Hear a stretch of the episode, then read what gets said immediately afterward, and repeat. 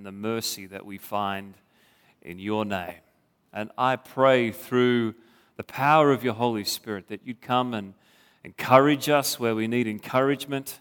You'd come and stir us where we need stirring. You'd come and refresh us where we need refreshment. But ultimately, Lord, we pray that you would have your way in our hearts and in our midst this morning. We thank you for your scriptures. We thank you, particularly this morning, for this account in the book of Acts of the greatest mission ever seen or heard in the history of humanity the proclamation of the good news of a Savior who's come to save. And I pray that that reality would never lose its power and its effect in our lives. We ask that for the glory of your name, King Jesus. Amen. Well, Acts chapter 10 is where we're going to pick up the narrative. As I said, it's this unique account that we're working our way through. God's incredible plan of salvation, his pursuit of a people, beginning, of course, with his followers in Jerusalem, expanding to Samaria, and then as he proclaimed it would. We'll see this message proclaimed and brought to the very ends of the earth, the uttermost parts of the earth, one translation says. And by the way, before we launch into this, I don't know whether you've had an opportunity to admire the display here. And we are, of course, heading towards on the church calendar next Sunday is Pentecost Sunday, the birthday of the church.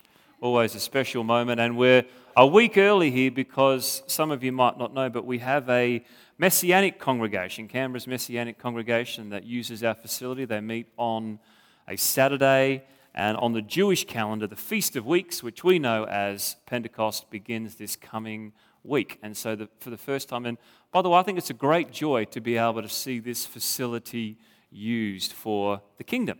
And we have not only the Messianic Community, Hope Church is doing a monthly prayer meeting, and of course, there's other outreach events that we're um, hosting and holding, prayer gatherings, community uh, soup kitchens etc. But it really is, I think, it blesses my heart to see this building being used beyond just us, as wonderful as this is, for many other kingdom purposes. But we thought for the first time we would do a combined messianic slash vision creative display. And so that's what you see represented here the picture of Pentecost, and then, of course, the Jewish Festival of Weeks representation. There's some um, information you can read to familiarize yourself with uh, exactly the different elements there. And hopefully, next Sunday, Lord willing, when it is Pentecost Sunday, I'll spend a bit of time explaining a little bit more in that regard, just so you're clear of what exactly is happening over there in the corner of our building.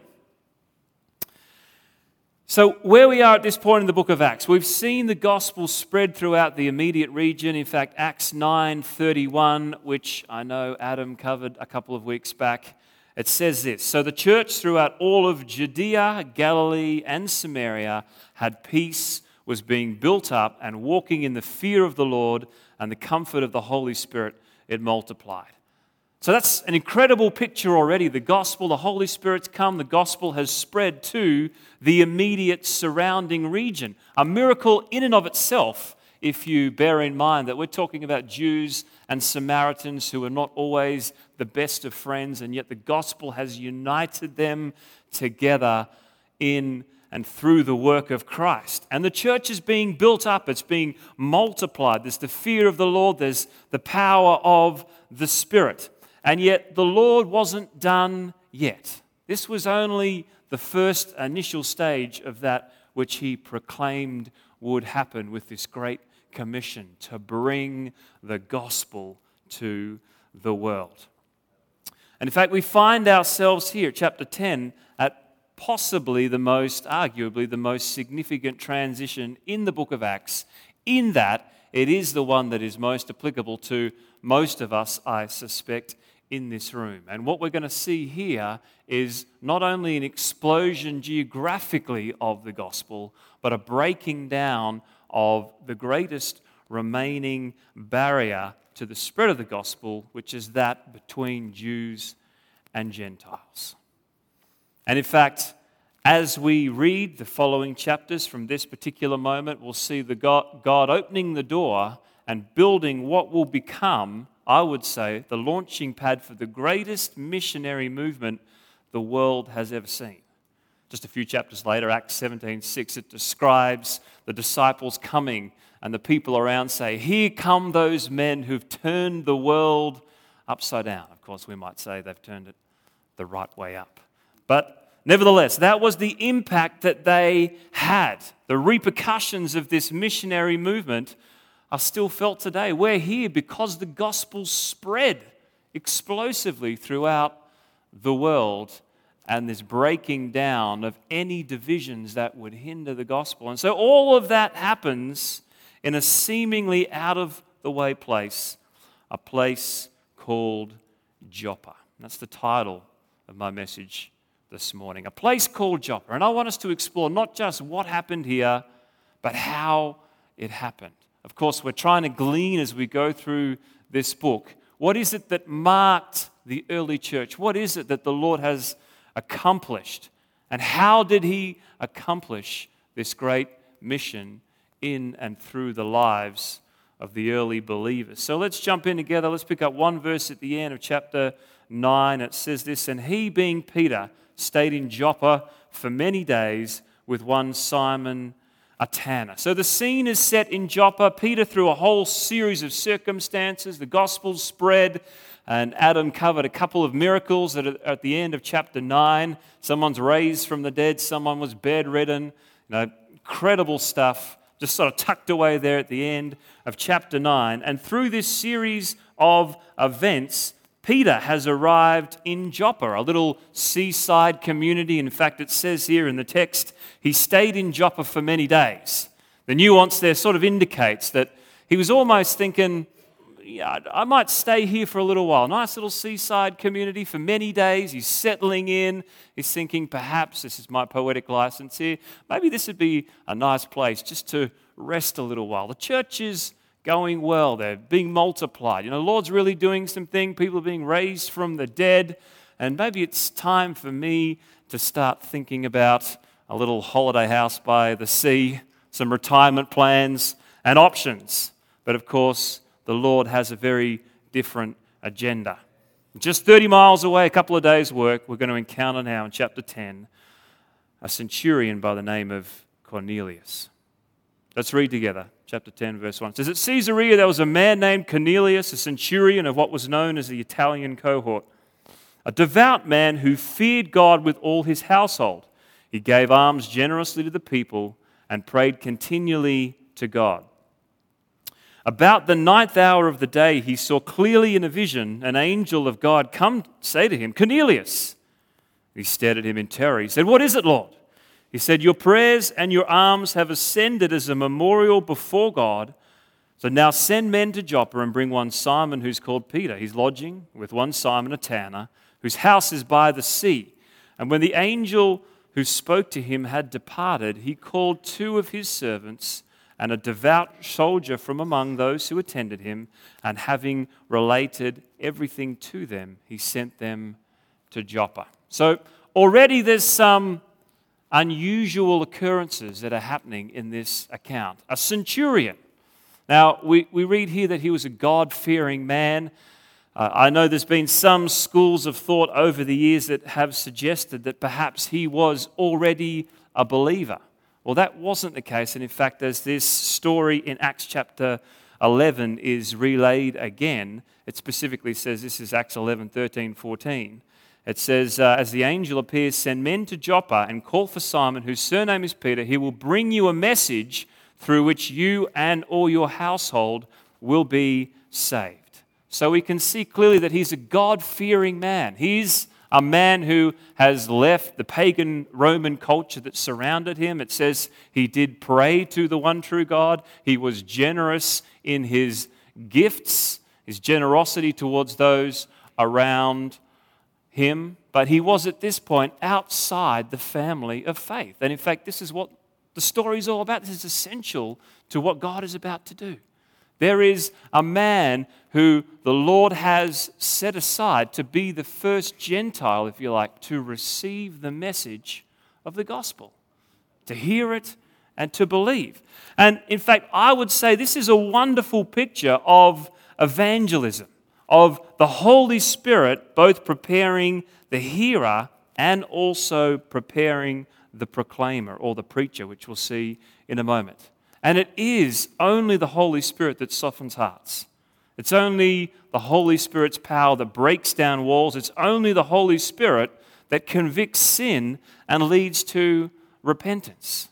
The Holy Spirit here has prepared this man to receive the gospel. See, so often I know in my own life I've misinterpreted evangelism as being you know, some sort of heavy lifting work. You know, I've got to get out there with a jackhammer. It's, it's going to be hard. There's going to be opposition. It's up to me to really break down the dividing walls. And when I first got saved in my late teens, I sort of took it upon myself. I'm going to debate people into the kingdom, I'm going to push through. And the reality was, I saw very little, if any, fruit whatsoever.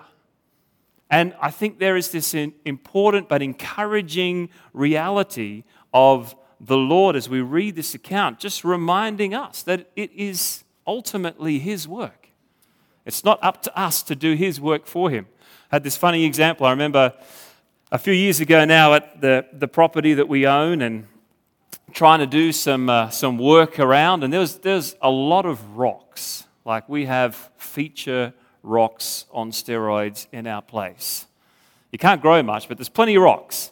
And I was trying to dig these trenches to put in retaining walls, and all I had was I had a jackhammer and I had a shovel. And I was getting nowhere fast until I noticed the neighbour's property just across the way, and he owned a fencing business, and he had all this heavy lifting equipment excavators, bobcats, you name it, it was all available there. And I remember saying to my wife at the time, I said, no, I think we need to make friends with the neighbours.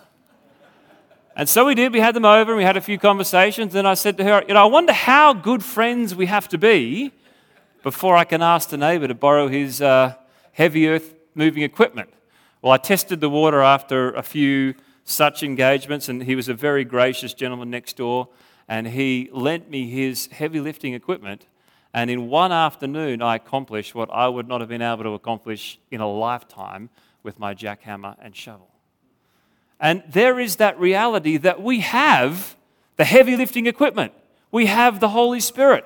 And too often we feel like it's a mission to rely and do things in our own strength.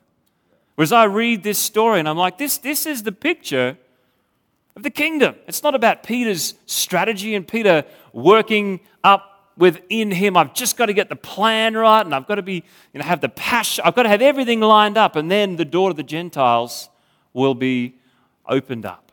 It's just about being obedient to what God's saying. And God will lead him there. And in fact, it says Cornelius, he's gathered his household as we read the rest of the account you'll find out that they were so prepared and so ready. It says Peter hasn't even finished his sermon. I wonder if he's a little bit offended. It's like, I didn't even get to my punchline at the end. It wasn't even an altar call, there was no you know, nice mood music. But before he'd even finished proclaiming the glory of the gospel, it says they were so ready, they're so hungry. Y- yes, yes, we'll take it. The Holy Spirit falls, and the door to bring the gospel to the Gentiles is blown wide open. So let me remind you that we have the heavy lifting equipment. It's called the Holy Spirit, and that's our need and our privilege is to rely upon His strength. It's His mission, not our own. So let's, let's read on from verse 9. We've talked about Cornelius. He's this Gentile centurion. God's prepared his heart to receive that which Peter would bring. And it says the next day. So Cornelius has sent his servants, as we'll find out, it's a two day journey to get there. So the next day, just as these servants are about to arrive where Peter is staying in Joppa, it says, as they, being the team that Cornelius had sent to approach Peter, were on their journey and approaching the city, the city, Peter went up on the housetop about the sixth hour, about the middle of the day, to pray and he became hungry and wanted something to eat. Now, the, the actual construction of the sentence here is more than just he'd skipped breakfast and he was a bit hungry. There was, it's almost a sense that there's this divine stirring within him. God's prepared Cornelius, but he's now preparing Peter, and he's, he's hungry. There's something stirring with it. God's up to something. It's this divine hunger, which makes sense when he sees what he's about to see from the Lord. But while they were preparing him some food, it says he fell into a trance and saw the heavens open and something like a great sheet descending, being let down by its four corners upon the earth. Verse 12 In it were all kinds of animals and reptiles and birds of the air. And there came a voice to him Rise, Peter, kill and eat. But Peter said, a phrase that really is completely contradictory. Says, No, Lord, by no means, Lord. Like, I know you're Lord, but no, no, Lord. This, this doesn't make any sense. No, Lord. For I've not eaten anything that is common or unclean. And the voice came to him a second time What God has made clean, do not call common. Now, this happened three times again and then again. And then the thing, this vision, this sheet, could imagine it almost as a, you know, a movie screen, was taken up at once to heaven. It says, verse 17 Now, while Peter was inwardly perplexed as to what the vision he'd seen might mean, behold, the men who were sent by Cornelius, having made inquiry for Simon's house, stood at the gate. It called out and asked whether Simon, who was called Peter, was looking there. And while Peter was pondering the vision, the Spirit said to him again, Behold, three men are looking for you. Rise, go down, and accompany them without hesitation, for I have sent them. And Peter went down to the men he said, I am the one you were looking for. What is the reason for your coming? See, probably they were trying to hide Peter. I mean, there'd been some division and opposition, persecution. But Peter comes down. He's like, It's all right. It's me. I'm the man that you're looking for. What's the reason that you're here? And they said, Cornelius, a centurion, an upright and God fearing man who's well spoken of by the whole Jewish nation, was directed by a holy angel to send for you to come to his house and to hear what you have to say. So he invited them in to be his guests, remembering it's two days' journey. This is now the end of the day. They spend the night together. And says the next day he rose and went away with them. Some of the brothers, we'll find out later, it was six. Six other brothers accompanied, accompanied Peter from Joppa. And on the following day, they entered Caesarea. That's where we'll pause this morning.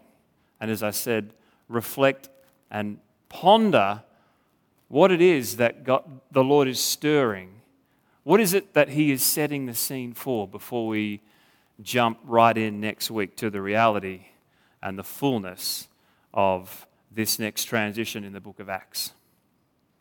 So we see here the scene has been set in Joppa. And I think there is much that we can learn from this account. Not only, as I said, about what the Lord has and will accomplish, but the means by which he has chosen to accomplish that which he would do. And there's three simple realities if you're taking notes. Number one, we see very clearly in Joppa this reality. We've seen it all the way through, but I love this picture right here as we're at this significant, important transition.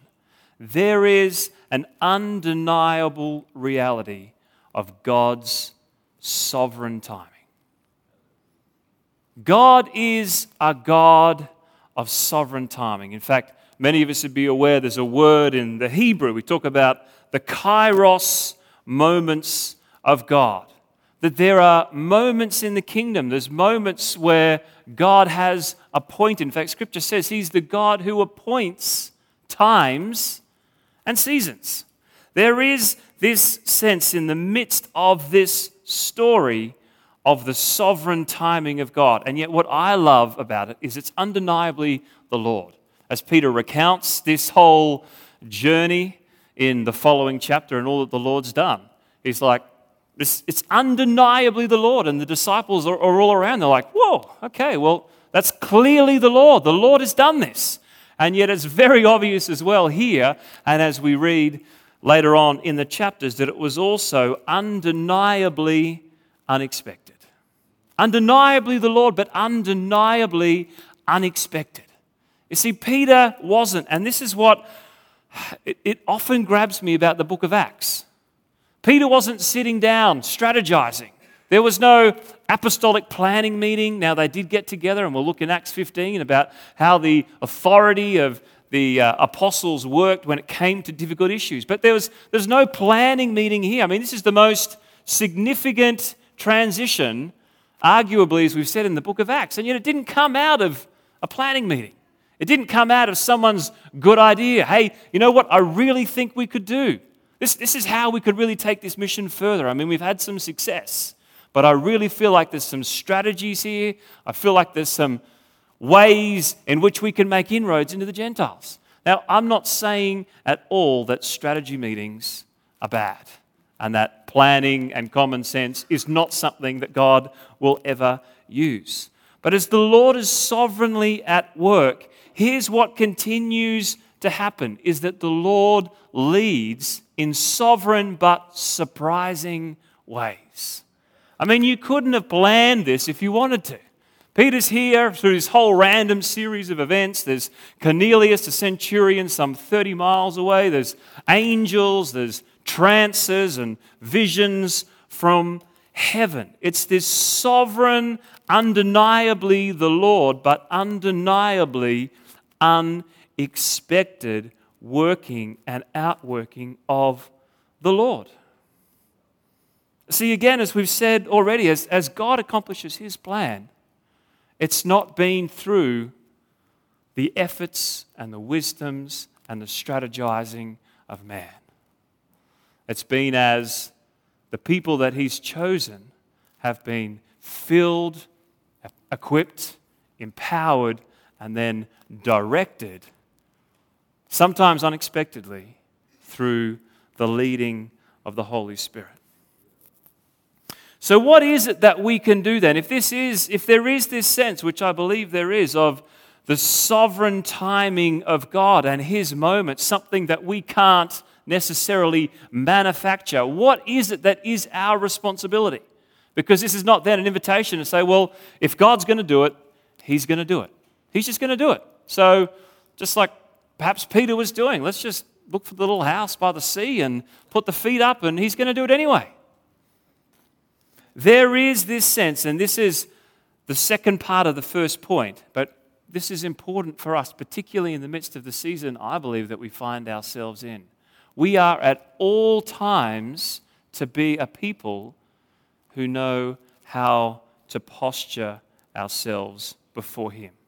So, yes, there is this sense of sovereign timing. You could never have planned the events. It's not planning, but 100% it is posturing. And here's where we find Caesarea. It says he is in the midst of where when the Lord encounters him?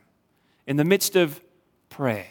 For Peter, as he gets the vision, where do we find Peter? It says he's gone up the top of the house to do what? To pray. To pray. So these there is clearly this sense of the sovereign timing of the Lord, but there is also clearly, I believe, a sense of the intentional posturing of the people that he would choose. Scripture says the Lord looks to and fro. It says, not for the people who have the best planning strategies, the best meetings, the best natural ability. It says, no, he looks for people whose hearts are his. See, if, if we're really to move forward in the things of the kingdom, then we need to be a people who know how to posture ourselves before Him. Let me try and explain it this way. We've um, been away, the Bakers, for a few weeks, and I'm sure there'll be plenty of good opportunities to uh, use our holiday escapades as sermon illustrations. But on the way back, we spent a week on the Gold Coast, which is a place that we love to go. My brother lives in that particular part of the world. And this uh, particular holiday, he very generously had offered to pay for my kids for a week of surfing lessons. He's, um, we, we've both loved surfing. He's these days doing a lot more surfing. In fact, he's always kind enough to send me a, a photo from Indonesia or wherever else he is, catching some exotic waves, just letting you know. Here I am. Thanks, brother. Appreciate it. And so uh, he said, Look, I've, he had a very good friend who um, we've met a number of times when we've been up there, who's a, an ex professional surfer. So he's actually from South America. He was on the, the pro surfing tour. uh, Sergi is his name. He said, I'd love to, to get Sergi to give your girls, your kids, uh, a week of surfing lessons. I'll pay for it, I'll cover it all, and I think that'd be you know, a great thing for you to do. I said, fantastic, good.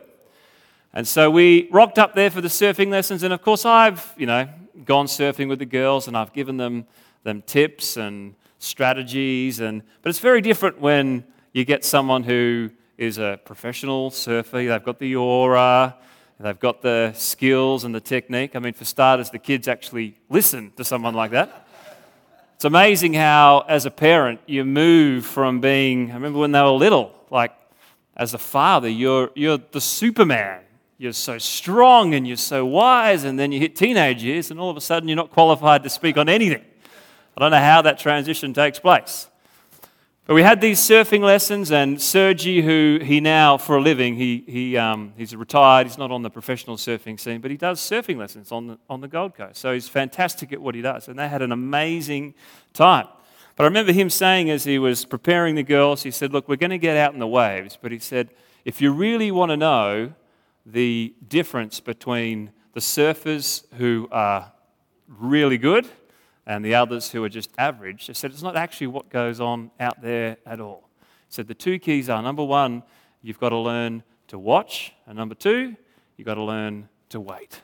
And so we're there on the beach break, and he said, There's all these variables on the beach. I mean, you've got shifting tides, you've got swells, you've got the banks, you've got the wind conditions. He said, Number one, before you do anything else, you've got to learn to watch. Well, where are the waves breaking? Where's the peak? He said, In smaller conditions, that'll make the difference between catching all the waves and catching none of the waves.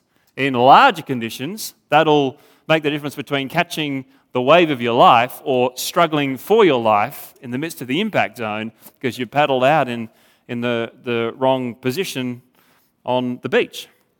So I said, number one, you've got to watch, and not just before you get in, when you're out there, you've got to be looking because things shift with the tides, with you know, the tides coming in, the tide coming out, the wind's picking up. The conditions are always changing, so you're always watching. What's the surf doing? Where are the best waves? Where do I need to be to position myself in order to catch the wave? You see, we can't control the waves, but we can do a lot to position ourselves to catch the waves when they come. Number one is watching, number two is waiting.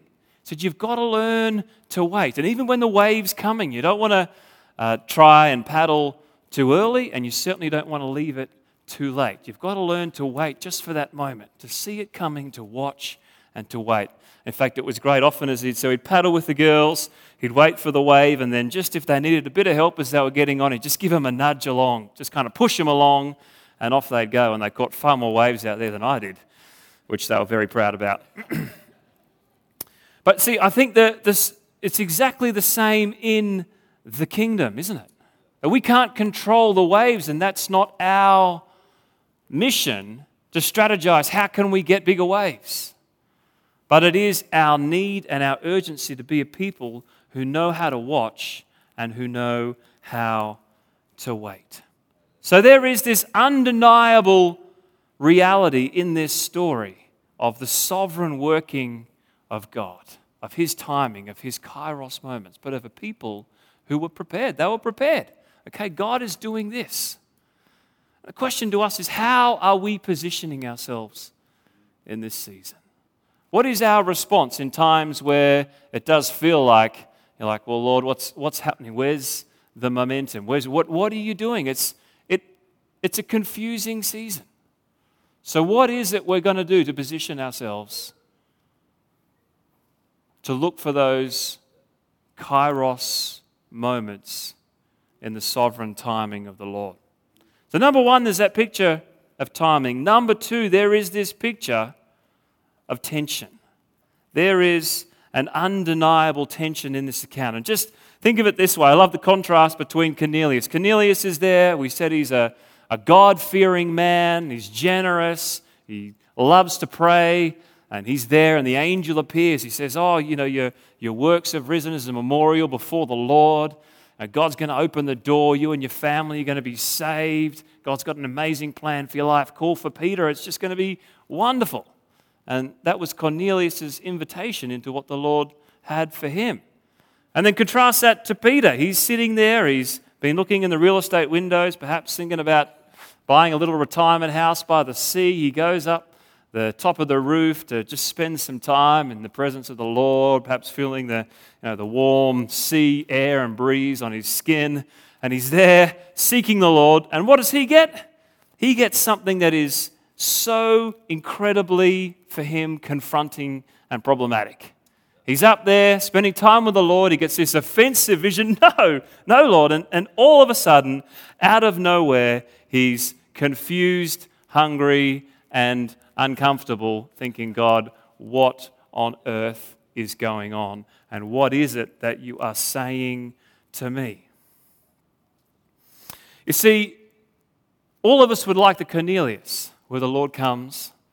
He says, Adam, the Lord's got a wonderful plan for your life, and here is what he is going to do. But so often the Lord leads the way that he is leading here Peter.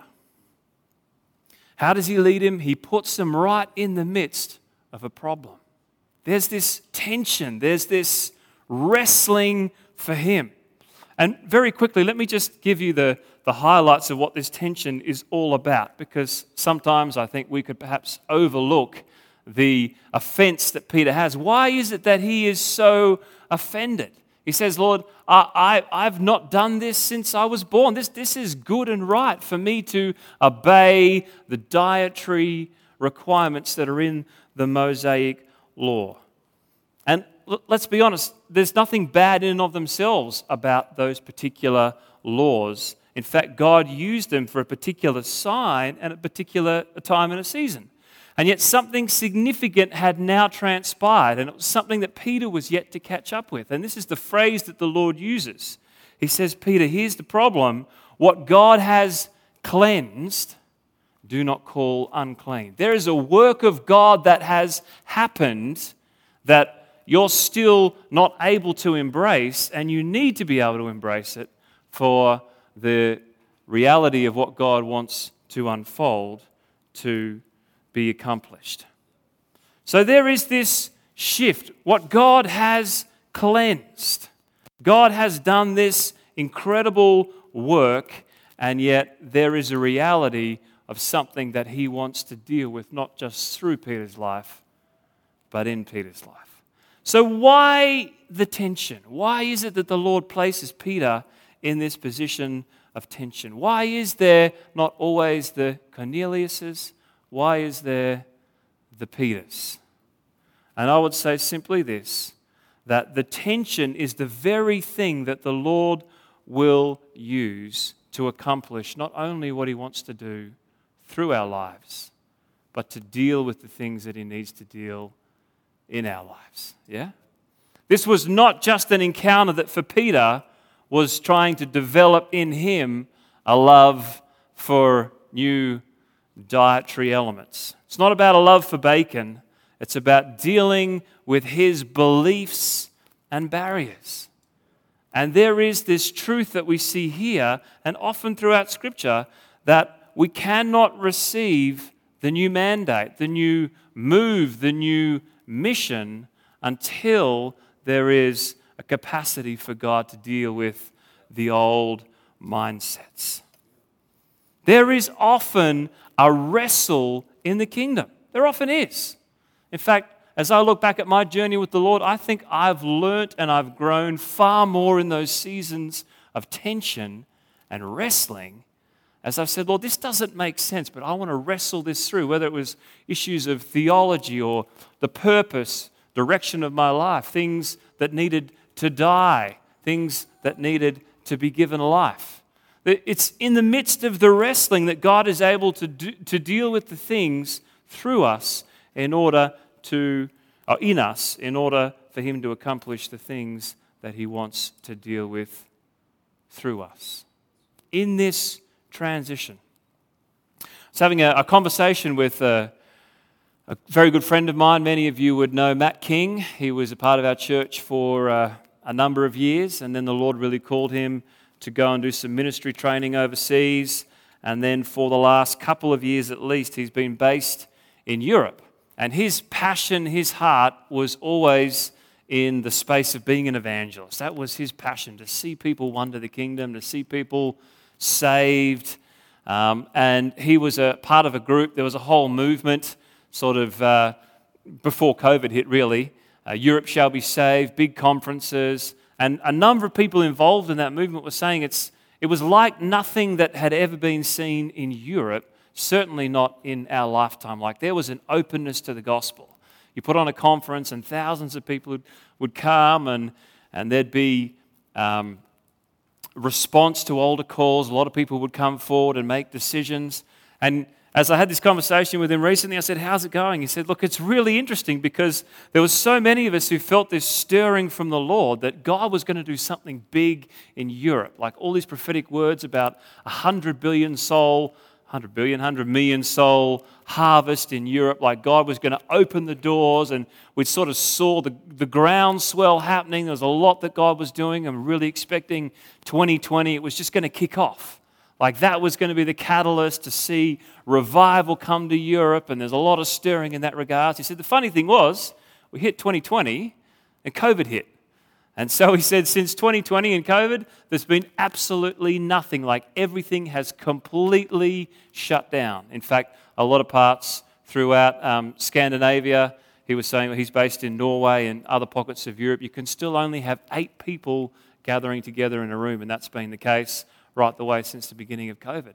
So we, we had a great conversation. We kind of wrestled through these things that it's funny that so often God will give this word. He'll give us a promise. He'll say, Here is what I'm wanting to do in your life, in your church, in the world. And yet, in the very next moment, the next phase of God unfolding that. And I said, Look, I, I believe that God is up to something.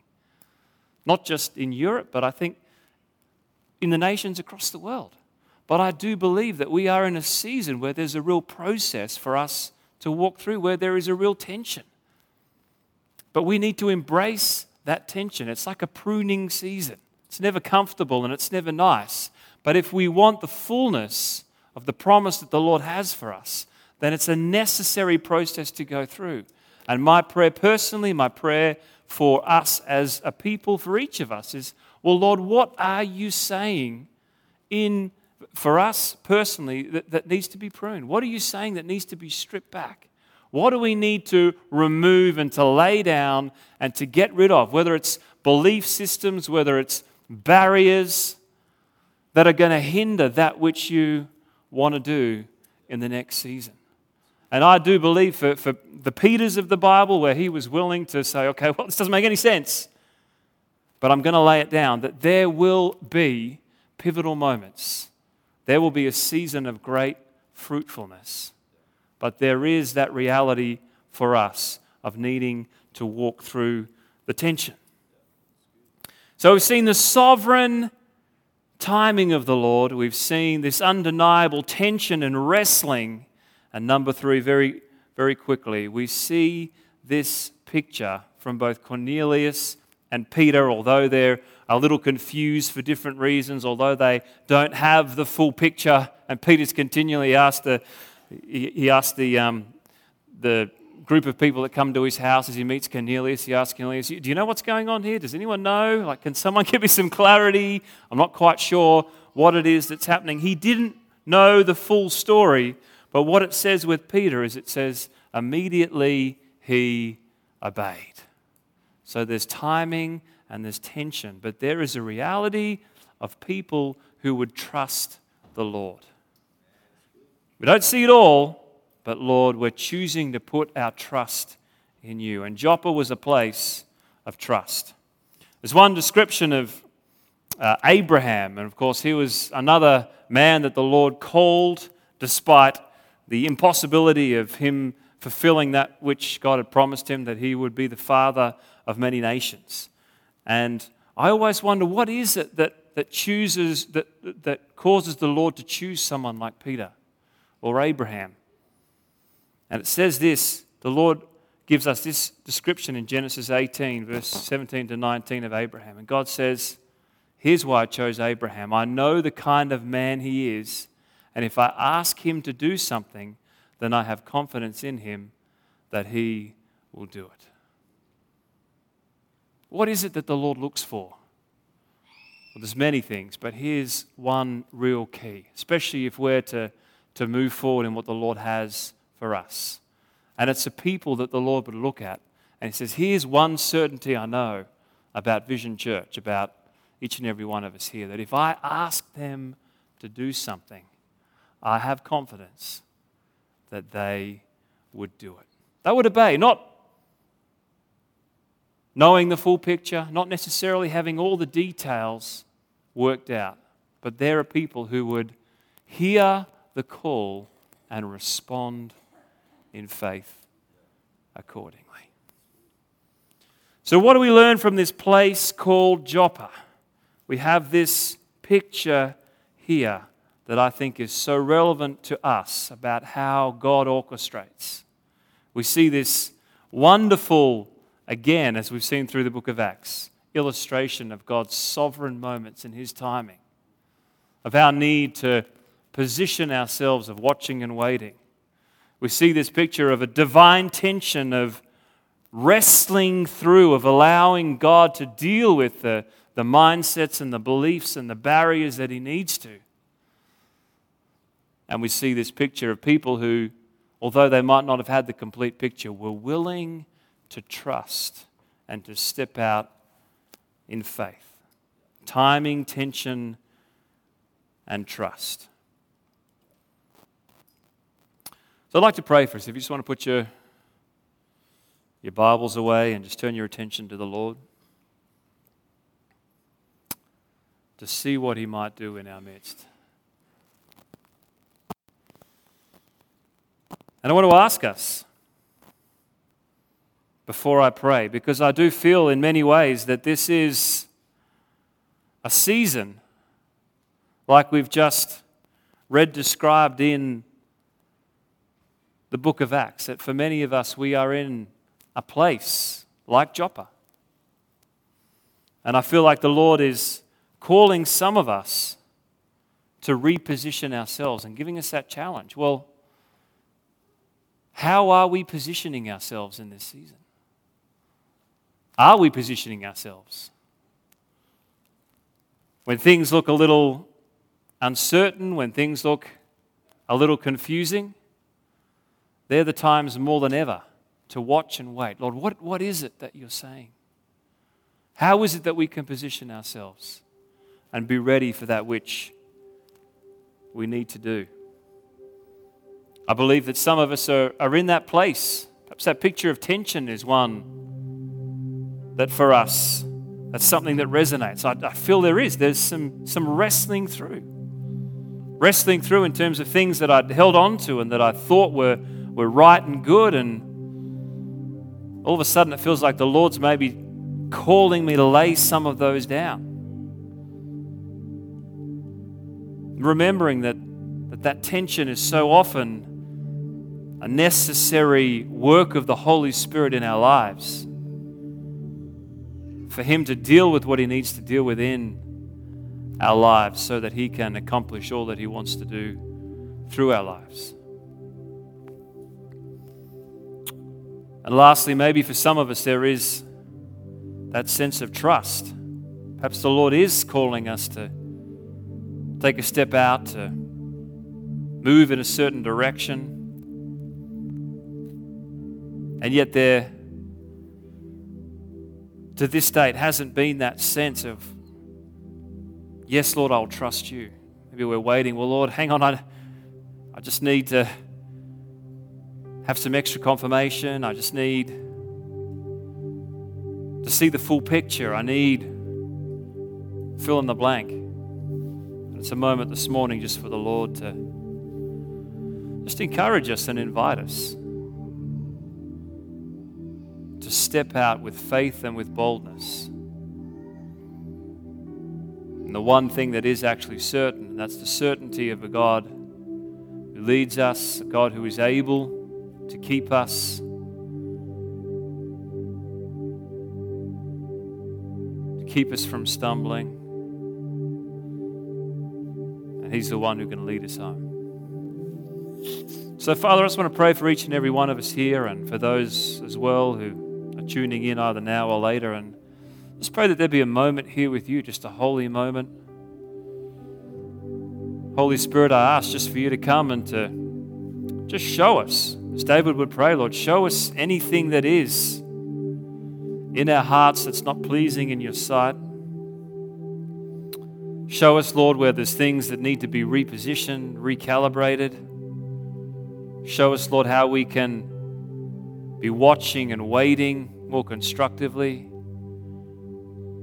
Show us, Lord, where there's things that maybe do need to be wrestled through, laid down, where there's barriers that you're wanting to, to break through.